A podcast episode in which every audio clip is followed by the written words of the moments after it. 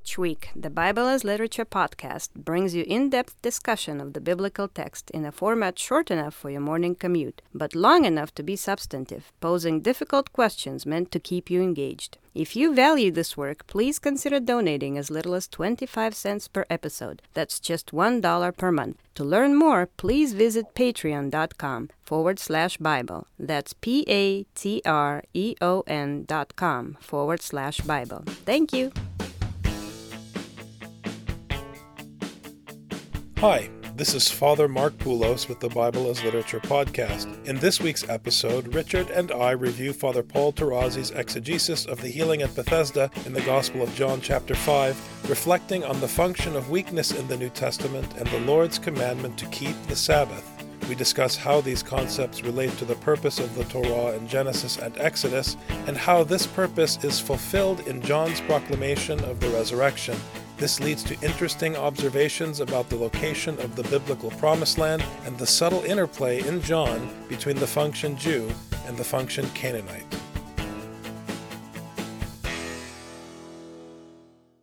You're listening to the Bible as literature.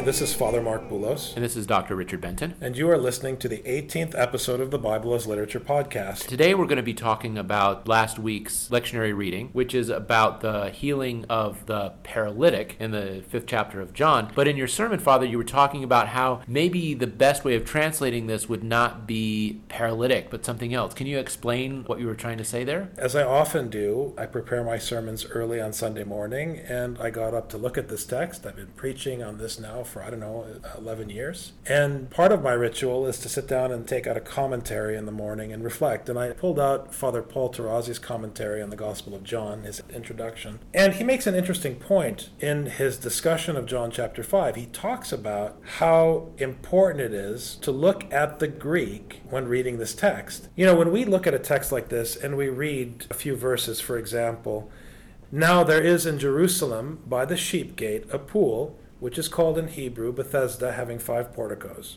In these lay a multitude of those who were sick, blind, lame, and withered.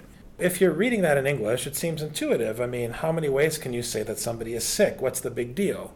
Now, I'm reading to you from the NASB. I like this translation because it, it favors literal translation over stylistic translation.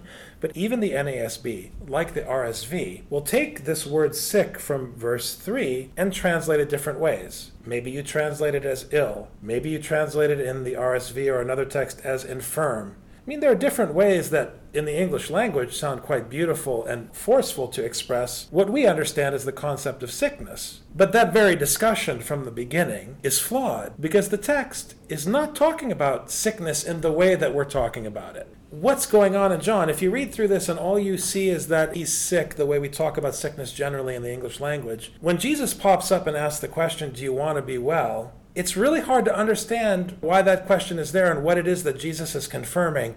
I've heard psychological interpretations of this. I've heard interpretations, for example, where people think the real issue in the question is whether or not Jesus wants to impose himself and so forth. They've never satisfied me. It is a problematic verse when you look closely at verse 6. When Jesus saw him lying there and knew he had already been in that condition a long time. Okay, so Jesus sees him lying there, knows he's been lying there a long time, and knows that he can't get in the water by himself. Then he says, do you want to be made well? That's very strange because Jesus knows why he's there and that he's been there a long time. It seems on the surface a kind of silly question. But it's not silly if you are actually dealing with the Greek. And this was the realization I had in working through Father Paul's exegesis of this text. Because the word that's used in Greek, ostheneo, is used repeatedly. And its implication in the Greek isn't just sickness, but specifically to be weak. Now, when you see the word sick in English and the word ill, one possible connotation of illness is weakness, but it's not necessarily so. Maybe I have a toothache. Maybe I have an abscess tooth. Does that mean I'm weak? No, it means I need a painkiller because my jaw is killing me. But in the Greek, it's specifically linked to weakness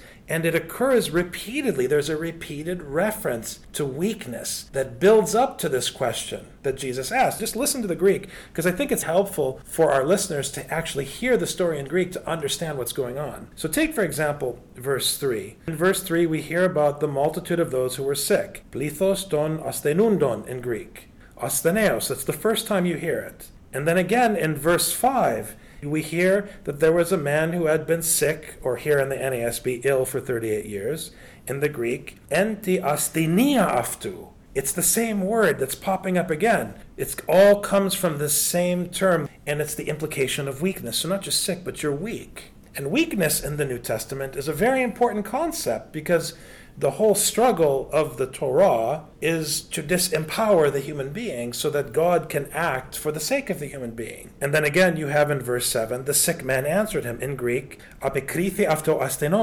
Again, astenon, it's the same emphasis. So if it's being read aloud and you're hearing the text, all you're thinking about is this repeated emphasis on being weak, being infirm in the sense that you're weak. But then the Greek comes back again because when the text is so specific about naming this specific word for sickness three times in a kind of affirmation, it's very concrete. One, two, three. It's not that different from modern English where you want to make a point, you give three examples. So there's something happening in the text that's clear in the actual poetry of the Greek. But then you come back, and then the fact that there are three other types of sickness in the Greek that are called out, that then becomes very interesting because in verse 3, right after you have the first reference, astenundon, then you have the word tiflon, which is a technical word from the prophets referring to the blind, cholon, which is another technical word from the prophetic tradition. I'm referring to Septuagint. And then finally, you have this third word, xiron in Greek, which is wrongly translated as paralytic. Because the word actually means, and this to me was the very forceful point that Father Paul made in his argument in the commentary, is a term that's used in the Septuagint in the dry bones reading that we hear on the Paschal service on Friday evening, the famous dry bones reading in Ezekiel. You can see where someone trying to make sense out of the text would say, oh, well, um, what we really have here is he's dried up, it must mean he's paralyzed or he's withered, it must mean he can't use his arms. You know how people's arms curl and they're, they're paralyzed. All of that is an assumed context. The only context we have for the Greek in John is the Greek in the Septuagint and how it may or may not relate to the Hebrew text vis a vis the Septuagint. So, in this case, all three of the terms tie back to the prophetic tradition. In the specific example of the blind and the lame, they are connected to texts that talk about the Lord coming to intervene which sets a backdrop for the appearance of Jesus Christ. But the third, because it's linked to the dry bones, says something about death. It says something about the life that the Word of God, the preaching of the Word, the speaking, the pronunciation, the announcement of God's teaching in the ear of the people does for the cause of life. Just like God's Dabar, when He spoke, He created the setting for life in Genesis. When He speaks, he breathes life into the bones in Ezekiel. And so now Jesus is coming to speak a word and to breathe life for this son of Israel who's lying there withered up. Notice the five porticos obviously is representative of the Torah, the place where he should find shelter and protection. He's not because the Torah is not being preached. It's not being spoken, it's not being lived. So, why is this key? Because Paul repeats again and again in his letters that you have to be as good as dead just like Abraham was as good as dead. I love that verse that the importance of Abraham's age in Romans is that no one in their right mind would expect an old man to be able to sire a child. So God waited until his body was useless before giving him a mm. child so that you wouldn't fall in the trap of thinking it was Abraham's child. So, in a sense, by seeking to confirm that this man truly is powerless, and this is how I'm reading Jesus' question Are you powerless? Do you still want to try to pull yourself into the water or depend on the sons of men to put you in the water? Or are you really ready for God to act on your behalf? And here's the interesting thing in the story that no one ever talks about He didn't go in the water. People usually read it and say no one picked him up. Well, yes, that's true. That's the shame on the community that you're sitting here in the shadow of the Pentateuch, which should teach you justice and mercy and kindness. You all stepped around this guy. But notice, when Jesus came, he didn't put him in the water, he spoke. In other words, the very teaching that the angelos is sent to preach that stirs the waters, to use Father Halverson's term, that upset the equilibrium with the gospel. The one who embodies that teaching is coming, and he simply has to speak. And you're raised from the dead. And you're raised from the dead for a specific purpose to do work to walk according to, you know, like the halakha, as we often talk in the Hebrew or the famous verb in Greek peripateo, to I walk, to walk according to the instruction. He gets up to walk according to the teaching, and that's why it's so powerful because when the opponents of Jesus in the story, which we know the opponents of Jesus are a metaphor for the opponents of Paul's gospel. But in John, when specifically the Jews in John, oh, why are you carrying your pallet on the Sabbath? They're opposing the proclamation of the resurrection. Because in Genesis, the Sabbath is given so that you would rest from your vanity and your vain strivings in order to hear the word of the Torah and then act upon it. God rests on the Sabbath so that you can start working, not working to go make money to buy a bigger house doing the work of the gospel for the sake of the needy neighbor. And if we're going to take seriously then this connection with the dry bones in Ezekiel, since in Ezekiel the Lord is creating Israel out of the dry bones by putting his teaching into them, and that's how he's able to have the eschatological people. What is the eschatological people? The eschatological people are those people who are filled with his spirit filled with his breath, filled with his teaching, filled with his Torah. So this person, he can either lie next to the pool or he can be filled with Torah and then have the opportunity of becoming Israel. So the only way he can become Israel is if he wants to be made well, if he wants to be filled with this teaching. You know, the other thing that I think is interesting here in talking about how the Lord creates Israel out of the dry bones, putting his spirit into them, and how that's tied to here. There's another thing that's interesting is he was there for 38 years, and I know that Father Paul Tarazi has preached before that the 38 is significant because that's the number of years that Israel lived in the wilderness. They wandered for a little while, then they just lived there for a while, and they were just sitting, waiting for the Lord to bring them out of the wilderness into the promised land. And so, in some ways, since this man is waiting by the water for 38 years, just like Israel was waiting in the wilderness for 38 years, Israel is brought into the promised land. So, in some ways, this man is brought into the promised land. So, you're at the precipice of this 40 year period in the wilderness. It's kind of like that movie, Groundhog Day, where the poor guy gets up and every day it's the same day over and over and over again. And you just want to free him from his misery so he can finally move forward. That's the feeling I get with this text. And it links also to this beautiful concept in Joshua and another text. It's so clear and explicit in Joshua that the promised land could be in Minneapolis if that's where the Torah is preached. The promised land could be anywhere. So Moses is not able to enter the promised land because he didn't walk according to God's instruction. Do we really think, like the fundamentalists, that Zion is a strip of land in Palestine? Absolutely not. Zion is the place where those resting and enjoying the advantages of the protection of the five porticos of the Torah walk according to that teaching in gratitude for the protection it offered them.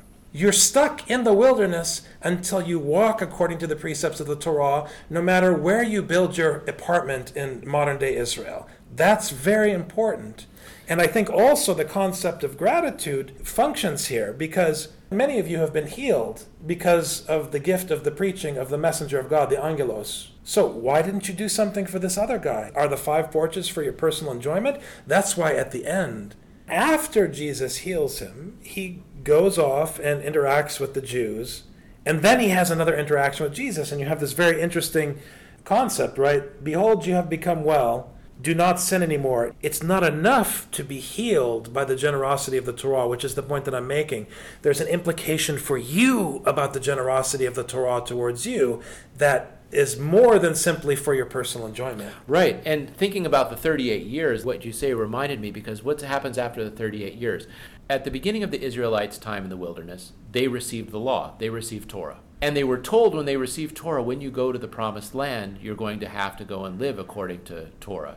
But what happened when they got into the promised land? They're surrounded by Canaanites, people who would not respect Torah. And they Right. had to go in the midst of these Gentiles and carry out and live out Torah in spite of the practices of the Gentiles. This is always a concern of the Lord's that if you go and mix with the Canaanites too much, you're going to forget Torah, you're going to forget me, and then you're going to go off on your own way. What's interesting here is after he leaves, he doesn't go to meet Canaanites, he goes and meets Jews. And the Jews say, What are you doing? Why are you doing this? And the man is expected to go and follow Torah, and they start nitpicking him. And then after they have that interaction, then he comes to Jesus, and Jesus says, Sin no more, lest a worse thing come upon you. Sin no more, what does that mean? Sin no more means do not reject Torah anymore, but stay on the path of Torah and don't let something bad happen to you because you didn't follow Torah.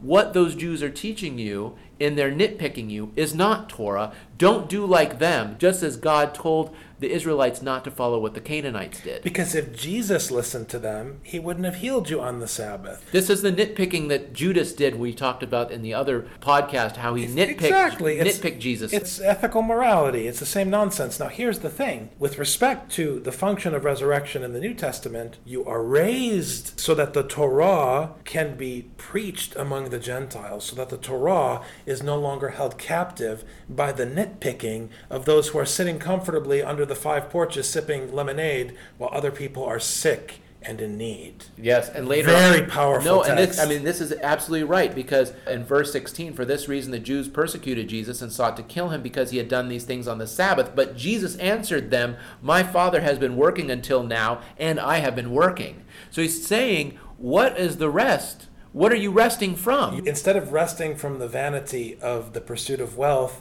or the pursuit of power, you are resting from the life giving instruction to do the work of the gospel, the work of the Torah for the sake of the weaker brother. Right. And he says, Therefore the Jews sought all the more to kill him, because he not only broke the Sabbath, but also said that God was his father, making himself equal with Because God. Because we cannot have anyone running around allowing the Torah to get out, because if it does, it will undermine our power. It'll undermine our comfort. It'll undermine the safety of the womb of our community, so to speak. And then Jesus goes into a long discourse here about what it means for God to be his father. And I think that's interesting that this has been leading up to this. So Jesus is allowing this man to be filled with Torah in order to be raised up as Israel and go among the heathen, so to speak, ironically the Jews. He is doing the work of God that God did with Pharaoh in releasing the people and then allowing them to be freed and become the people of Israel and allow them into the promised land to go among the Canaanites to continue to follow Torah. And so he's doing the same work that God was doing. It's the work that God rested from on the seventh day so that his disciples who hear it would continue to spread life, not the fleshly seed of Abraham, but the seed of the teaching and the promise which God gave to Abraham. How many times have we heard American Christians say you shouldn't mow the lawn on Sunday because it's the day of rest? Well, with all due respect, if your wife would like you to mow the lawn and the instruction says you have to love your neighbor and your wife is your neighbor, mow the lawn twice on the Sabbath. Now, the work that Scripture is talking about obviously is the work of preaching, but the work of preaching in John, the sowing and the reaping, the hearing and the doing, all of these, you know, connections are linked. So if you can't preach, mow the lawn on Sunday.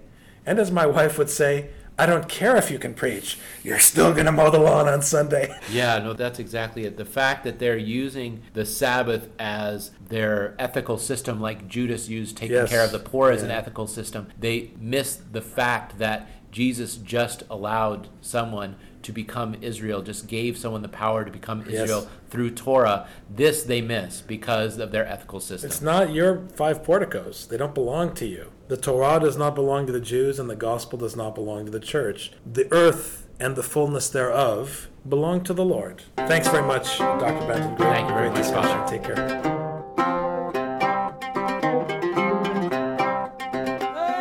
Just heard the Bible as literature. Thanks for listening.